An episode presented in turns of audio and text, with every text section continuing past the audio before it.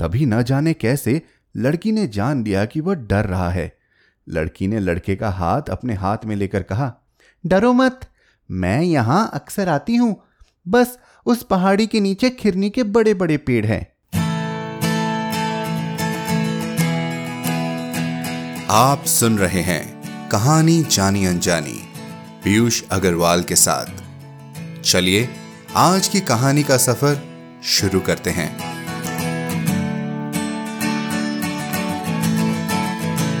नमस्कार दोस्तों, आशा करते हैं आप सब स्वस्थ होंगे। अगर आप ये पॉडकास्ट Amazon म्यूज़िक पर सुन रहे हैं तो हमें most popular podcast in fiction बनाने के लिए शुक्रिया। फॉलो बटन दबाएँ और हमें लिखते रहिए। Hello at the rate Piyush Agarwal dot com पर।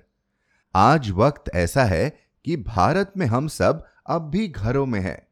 मन कुछ उदास हो तो जानते हैं क्या करना चाहिए। अपनी यादों के बक्सों को खोल देना चाहिए। वो यादें जो हमारे चेहरे पर मुस्कान लाए। अब आप बताइए, कैसा लगेगा जब कोई जाना पहचाना चेहरा बरसों बाद आपको अचानक ही मिल जाए और वो मुलाकात खोल दे कुछ खट्टी मीठी यादों के पिटारे। बस, कुछ ऐसा ही अनुभव करेंगे आप हमारी आज की कहानी सुनकर। मनीष वैद्य जी की लिखी खिरनी में। क्या आप जानते हैं? खिरनी क्या है? इस कहानी से पहले मुझे भी नहीं पता था तो मैंने अपनी दादी से पूछा। अंगूर की जी समझ लेना। हाँ क्या हुआ खिरनी फिर से बोलो। बस वो फल है इतनी इतनी इतनी लंबी लंबी पीली पीली। है ना मज़ेदार? चलिए पहले जान लेते हैं हमारे लेखक मनीष जी को। इनका जन्म धर एमपी में हुआ। इन्होंने हिंदी साहित्य में एमए एमफिल किया है। इनकी बहुत सी पत्रिकाओं में सौ से अधिक कहानियाँ प्रकाशित हो चुकी है। आज कहानी के बाद हम करेंगे मनीष जी से बातचीत और जानेंगे इस कहानी के पीछे की कहानी। बाकी जानकारी के लिए हमारी website Piyush Agarwal dot com के शो नोट्स पर जाएँ। तो शुरू करते हैं आज की कहानी का सफ़र।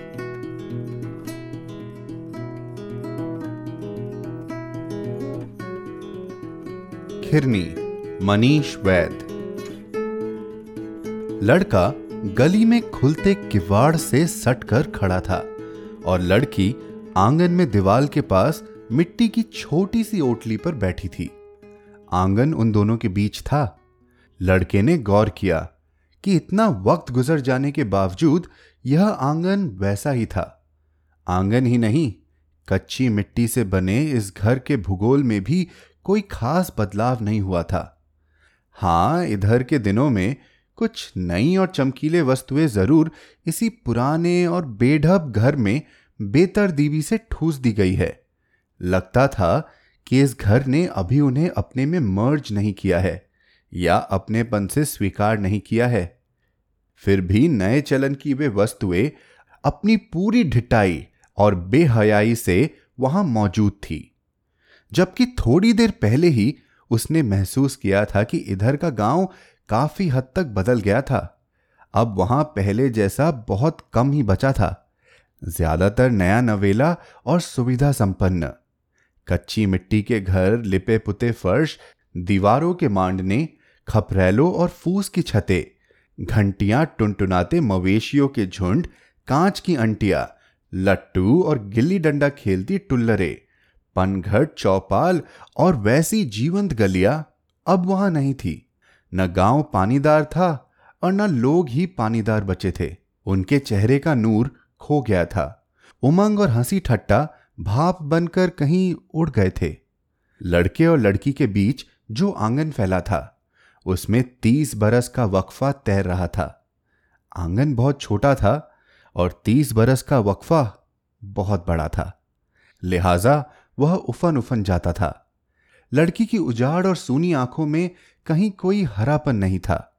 हरापन तो दूर, उनमें गीलापन भी नहीं था। उन थकी थकी आँखों में पानी का कोई कतरा तक नहीं था, जैसे वह किसी अकाल के इलाके या रेगिस्तान से चली आई हो। एक पल को उसकी आँखें लड़के को देखकर विस्मय से फैल गई। क्षण भर को मानो कोई बिजली सी कांधी, और दूसरे ही पल स्त्याई बैराग फिर उन आँखों में समा गया। इस एक पल को लड़के ने अपनी आँखों में पकड़ लिया। लड़की ने लड़के की आँखों में झांका। इस झांकने में तीक्ष्णता थी और सूक्ष्मता थी। इसमें तीस साल की सहेजी हुई दृष्टि थी। लड़के की आँखों में बागों की ताजगी थी। झरने सी उत्फुलता थी और वासंती बयारों का झोंका था। अपने पूरे सुदर्शन डील डॉल तथा शहरी अभिजात्य के साथ लड़का वहाँ मौजूद था। तभी अनायास कहीं से एक क्षीण सी आवाज़ कौंधी, कब आए? लड़के के लिए यह सवाल अप्रत्याशित था। वह ऐसे किसी सवाल के जवाब के लिए कतई तैयार नहीं था। वह हड़बड़ा गया। फिर कुछ संभलते हुए बोला, कल शाम उसका वाक्य अधूरा ही रह गया। लड़का झेप गया था। लड़की के सपाट चेहरे पर हल्की सी मुस्कान तैर गई। उसने अपनी मुस्कुराहट को होठों के कोनों में दबाते हुए जाना।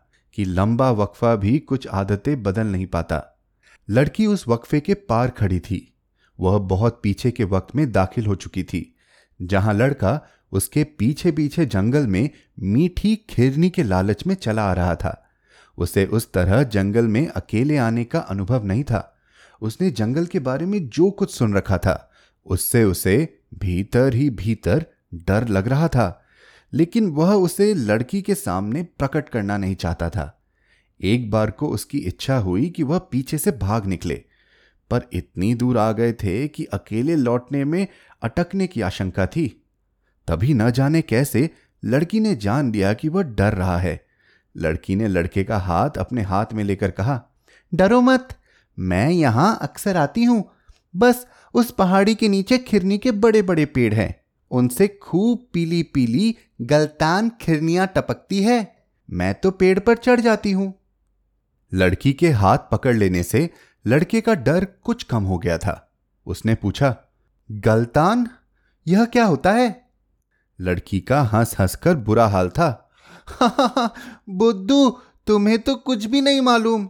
गलतान मतलब खूब पका हुआ, डाल पर पके हुए खूब रसीले फलों को गलतान कहते हैं ना? अब याद रखना। लड़की फिर हँसी। मैं भी तुमसे याद रखने को कह रही हूँ। तुम्हारे साथ रहते रहते मैं भी कितनी बुद्धू हो गई हूँ। पता है कि तुम कभी कुछ याद नहीं रख सकते फिर भी तुमसे कह रही हूँ। लड़के को उसकी यही बात बुरी लगती है। हर बात में उसका मज़ाक उड़ाया करती है। लड़का चिढ़ गया। हाँ हाँ जानता हूँ तुम्हें भी। इतना ही याद रख लेती हो तो फिर स्कूल में हमेशा फिसड्डी क्यों रहती हो? वहाँ तो तेरह का पहाड़ा याद रखने में जान निकल जाती है। लड़का गुस्से में पिनपिना रहा था। लड़की ने अजीब सा मुँह बिचकाया और हँसते हुए कहा किताब में खिरनी का पेड़ और यह जंगल नहीं है ना? ये होता तो तुम सब फेल हो जाते, मैं अव्वल आती, समझे? इतने में सामने खिरनी के पेड़ आ गए। पेड़ के नीचे की ज़मीन खिरनियों से पीली पड़ चुकी थी। खिरनियाँ बहुत मीठी थी। लड़के का मुँह मिठास से भर गया। लड़की पकी हुई खिरनियों को बीन कर अपने फ्रॉक के घेर की खोली में इकट्ठा कर रही थी। लड़का भी पटापट अपने हाफ़ पैंट के जेबे भर रहा था। लड़के को लगा कि कुछ लड़कियाँ खिरनी के पेड़ की तरह होती हैं। दुनिया के कड़वेपन को वे मिठास में बदल देती हैं। लड़की की तंद्रा टूटी तो एन सामने लड़के का सवाल था, तुम कैसी हो? लड़की को यह सवाल अजीब सा लगा। यह भी कोई पूछने की बात है भला? क्या किसी को देखकर ही नहीं मालूम होता कि वह कैसा है? फिर उसे यह पूछने की ज़रूरत क्यों पड़ी? लड़की ने आँखों में हल्की सी चमक करते हुए कहा, अच्छी हूँ। लड़के को लगा कि लड़की ने यह सफ़ेद झूठ बोला है। वह अच्छी कैसे हो सकती है? उसे तो कोई अंधा भी देखकर कह सकता है कि वह ठीक नहीं है। कहाँ वह तीस साल पहले की उदंड, चुलबुली और बातूनी लड़की और कहाँ ये आज की घुन्नी, उदास, मेहंदी लगे बालों की उलझी लटों से घिरे, रूखे और सपाट चेहरे पर सूनी आँखों वाली, मामूली साड़ी ओढ़े अपनी मरियल देह को ढोती हुई अधेड़ सी दिखती औरत। लड़की को लगा कि उसका झूठ पकड़ लिया गया है। पर इसका जवाब भी तो यही हो सकता है ना। लड़के को यह सवाल पूछना ही नहीं चाहिए था। लड़की फिर लौट रही थी पीछे की ओर। बहुत पीछे छूट चुके समय में। वे दोनों देवी मंदिर की सीढ़ियों से छलांग लगाते हुए नदी में कूद रहे थे। लड़की गंठा लगाकर नीचे तल तक जाती और वहाँ से मिट्टी में कोई चिकना पत्थर या रेत लिए बाहर आती। लड़का किनारे पर ही तैरता रहता। उसे नदी की धार में जाने से डर लगता। वह पानी की सतह पर चित लेटकर उल्टी तैरती तो कभी ऐसी डुबकी लगाती कि देर तक वह पानी में भीतर ही डूबी रहती और अक्सर अपनी जगह से दूर जाकर निकलती। चकित लड़का उसका दुस्साहस देखता रहता। मछलियाँ लड़की की दोस्त हुआ करती थी। वह हर मछली को पहचानती थी और उनकी खूब सारी बातें उसके पास हुआ करती थी। नदी में नहाने के बाद वह झाड़ियों के पीछे अपने गीले कपड़ों को इतनी ज़ोर से निचोड़ती कि पानी की आखिरी बूंद तक निचुड़ जाए। फिर उन्हें धूप में सुखाती और उनके सूखने तक वहीं खरगोश की तरह दुबक कर बैठी रहती। इधर लड़का भी रेत की ढेरियों पर अपने कपड़े सुखाता। कुछ गीले भी होते तो बदन पर सूख जाते। कपड़े सूखने पर ही वे घर या स्कूल लौट सकते थे। कभी घर में पता चलने पर उनकी पिटाई भी हो जाती। लेकिन छुपते छुपाते, नहाने और नदी के ठंडे पानी में घंटों पड़े रहने का अपना मज़ा था। रिमझिम बारिश की एक दोपहर देवी मंदिर के दालान से नीम की एक टहनी तोड़ते हुए उसने लड़के से पूछा था, तुम्हें नीम की पत्तियाँ कैसी लगती है? लड़के ने तपाक से कहा यह भी कोई पूछने की बात है। नीम तो कड़वा ही होता है। पत्तियाँ कड़वी ही लगेगी ना? लड़की ने जीत की खुशी में दमकते हुए कहा, तभी तो मैं तुम्हें बुद्धू कहती हूँ। नीम की पत्तियाँ हमेशा कड़वी ही लगे, यह ज़रूरी नहीं। सांप काटे हुए को जब ये पत्तियाँ खिलाते हैं ना तो उसे वे मीठी लगती हैं। शरीर में जहर हो तो कड़वा भी मीठा लगने लगता है, समझे? लड़के ने कहा यह तो मेरे साथ चीटिंग है। बात सांप के काटे की थी ही नहीं। आगे तो सुनो, मेरी दीदी कहती है कि जो कोई किसी से प्रेम करता है तो उसे भी नीम की पत्तियाँ मीठी लगने लगती है। तुम खाकर देखो, लड़की ने कहा। लड़के ने बुरा सा मुँह बनाते हुए एक पत्ती जीप पर रखी ही थी कि उसके मुँह में कड़वाहट भर गई। उसने तुरंत पत्ती थूक डाली। लड़की ने लड़के की आँखों में देखा और दो तीन पत्तियाँ चबाने लगी। लड़की पान के पत्ते की तरह उसे बा खुशी चबाते रही। लड़की ने कहा, यह तो मीठी है। लड़की को लगा कि लड़का उससे पूछेगा कि, क्या तुम्हें भी प्रेम है? किससे? लेकिन लड़के ने कुछ नहीं पूछा। वह बार बार अपना गला खकार रहा था, जैसे कड़वाहट उसके भीतर तक चली गई हो। न जाने क्यों, लेकिन उसे लगा कि लड़के के मुँह में नीम की वह कड़वाहट अब तक घुली है। लड़की उस कड़वाहट के बारे में पूछना चाहती थी, लेकिन उसने पूछा, तुम्हारे कितने बच्चे हैं? लड़के को लगा कि उसने जानबूझकर शादी के बारे में नहीं पूछते हुए सीधे बच्चों के बारे में पूछा है। लड़के ने झिझकते हुए कहा दो, एक बेटा, एक बेटी, दोनों वहीं पढ़ते हैं।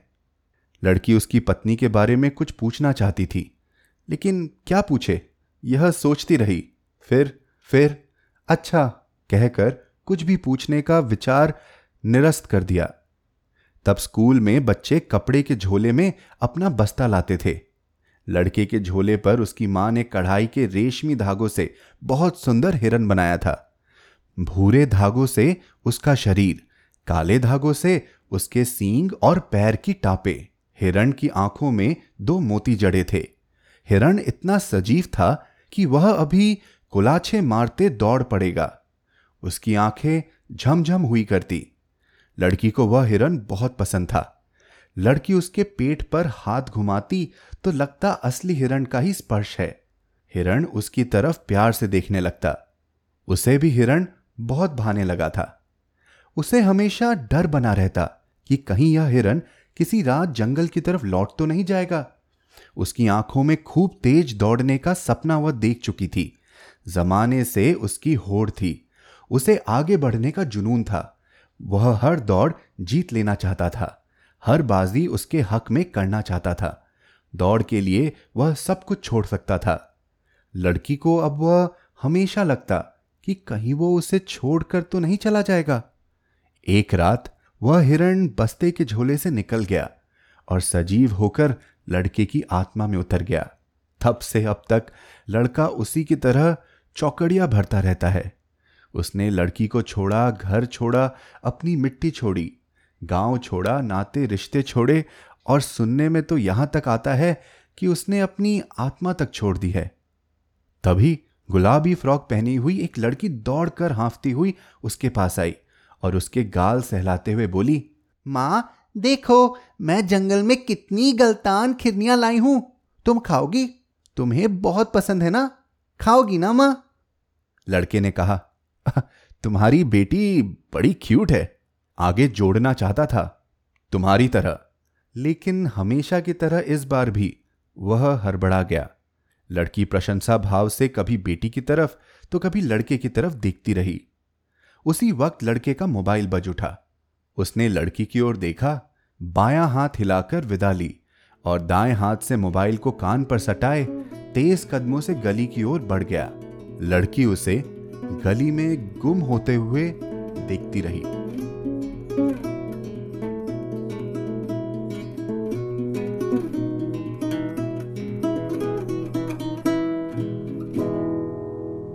तो ये थी आज की कहानी खिरनी। आशा है आपको सुन के मज़ा आया होगा। जी हाँ इसे आप प्रेम कहानी भी कह सकते हैं नहीं भी कह सकते हैं। लेकिन मज़े की बात यह है कि इसके बारे में और जानने के लिए आज हमारे साथ जुड़े हैं इसी कहानी के लेखक मनीष बैद जी। मनीष जी आपका स्वागत है कहानी जानी अनजानी पर। नमस्कार धन्यवाद। मनीष जी अभी अभी हमने आपकी कहानी खिरनी सुनी। आप ही बताइए भाई ये एक प्रेम कथा थी या कुछ और?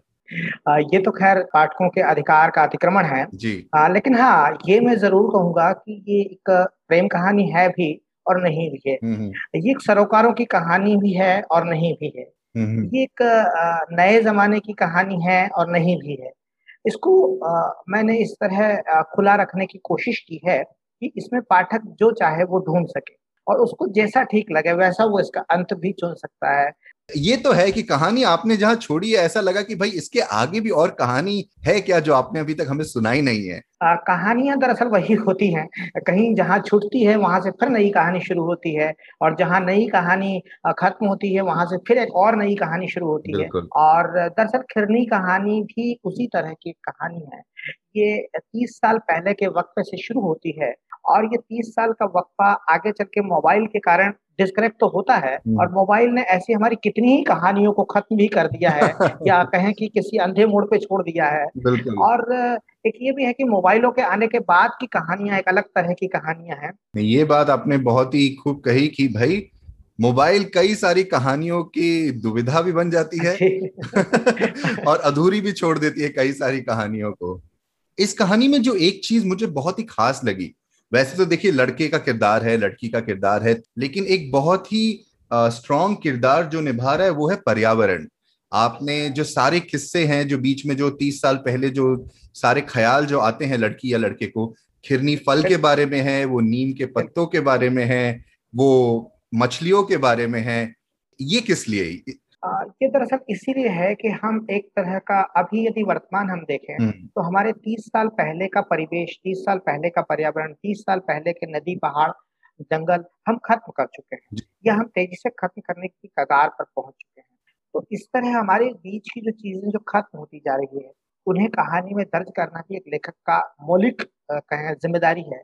और इन सबसे ही हमारा समाज हमारी चीज़ें हमारे आसपास और मैं कहूँ ये पूरी दुनिया बनती है। हम्म, हम्म। और इस दुनिया में से जो चीज़ें खत्म होती जा रही है और तेज़ी से खत्म हो रही है और वो ऐसी चीज़ें खत्म होती जा रही है जो हमारे जीने के लिए बहुत ज़रूरी है। बिल्कुल। अभी हमने देखा सांस लेने के लिए ऑक्सीजन की हमें इतनी आवश्यकता पड़ी कि हमें तमाम तरह के जतन उस ऑक्सीजन के सिलेंडर के लिए करना पड़े। तो सोचिए कि वो जंगल जो लाखों साल से हज़ारों साल से हमें लगातार ऑक्सीजन दे रहे हैं हवा दे रहे हैं वो नदियाँ जो हमें मीठा पानी दे रही है वो पहाड़ जो हमें छाया दे रहे हैं, जो जंगल दे रहे हैं, जो तमाम तरह के जंगली जानवरों का आश्रय है, जो तमाम तरह की चीज़ों को लेकर हमारे बीच है, जो हमेशा देते ही देते हमें। और इन चीज़ों को हम नस्तो नाबूद कर रहे हैं। इसीलिए आप देखेंगे उस पूरी कहानी में ज़मीन है, जंगल है, उस पूरी दुनिया में पेड़ है, उस पूरी कहानी में आप देखेंगे नदी है, जिस नदी में वो नहाते हैं। अंत में हिरण भी है, और हिरण यहाँ दो तरह का पर्याय है। एक हिरण वो लड़का भी है जो हिरण हो जाता है वहाँ से, हिरण की तरह चौपड़ी मार लेता है और वो हिरण भी है जो हिरण वहाँ को लांचे मारता था और अब वहाँ नहीं है, अब वो खत्म हो गया है। तो ये दोनों तरह के कुछ चीज़ें थी मेरे दिमाग में जिसको मैंने इस तरह कहानी में बुनने की कोशिश की एक तरह से। और बहुत ही खूबसूरती से आपने बुना है उनमें। जैसा कि आपने कहा कहानियों का मज़ा उसी में जब बहुत सारी कहानियाँ शुरुआत होती है कुछ कहानियाँ अधूरी रह जाती है कुछ कहानियाँ आगे चल के और कहानियाँ बनती है। ऐसे बहुत सारे पल है इस कहानी में जहाँ पे हाँ। बातें भी अधूरी रह जाती हैं कुछ बातें मन में रह जाती हैं। देखिए ये तो साफ़ है कि लड़की के मन में क्या था लड़के के लिए लेकिन लड़के के मन में क्या था लड़की के लिए ये किसी भी मोमेंट पे बहुत बहुत ज़्यादा साफ़ नहीं हुआ। पीयूष जी देखिए दरअसल कहानी में जो पात्र होते हैं वो अपने मतलब चुनता में हो उन पात्रों को लेकिन जब वो कहानी में आ जाते हैं तो फिर वो उनके हिसाब से चलते हैं। उनकी अपनी उनकी अपनी अभिलाषाएँ होती है उनके अपने पात्र होते हैं उनका अपना व्यवहार होता है उनकी अपनी हम्म। गति होती है और उनके अपनी बातचीत होती है।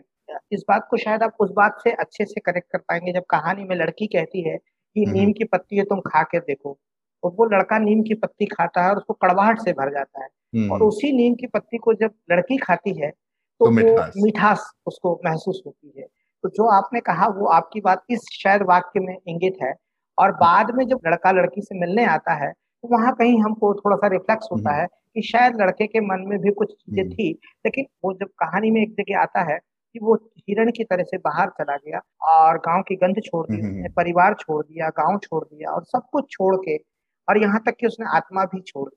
जब वो आत्मा छोड़ता है तो दरअसल वहाँ सब कुछ छोड़ देता है फिर प्रेम उसके लिए कोई माने नहीं रखता और वो मानी खत्म हो जाते हैं वहाँ प्रेम के मानी तो ये इस तरह की कहा, प्रेम कहानी है जिसमें एक तरफा प्रेम है ज़्यादा और लड़के की तरफ़ से भी प्रेम हो सकता है उस समय क्योंकि वो आपको वहाँ डिटेल्स मिलेंगे। वो खिरनी के जंगल में जब जाते हैं और वो हाथ पकड़ती है लड़की तो उसको लगता है कि नहीं मेरे साथ कोई है। उसको एक आश्वस्ति होती है उस समय। अंत में भी जब वो कहता है कि तुम्हारी बेटी बहुत क्यूट है हाँ, लेकिन वो छोड़ देता है तुम्हारी वो जो कहना चाहता है कि तुम्हारी तरह और तुम्हारी तरह शब्द छोड़ देता है वो आखिर में कहते हुए तो वहाँ कहीं हमें बिल्कुल लगता है कि लड़के के मन में भी प्रेम का अंकुर तो था लेकिन उस प्रेम के अंकुर से ज़्यादा ज़रूरी उसके लिए दुनिया की बाकी भागदौड़ थी।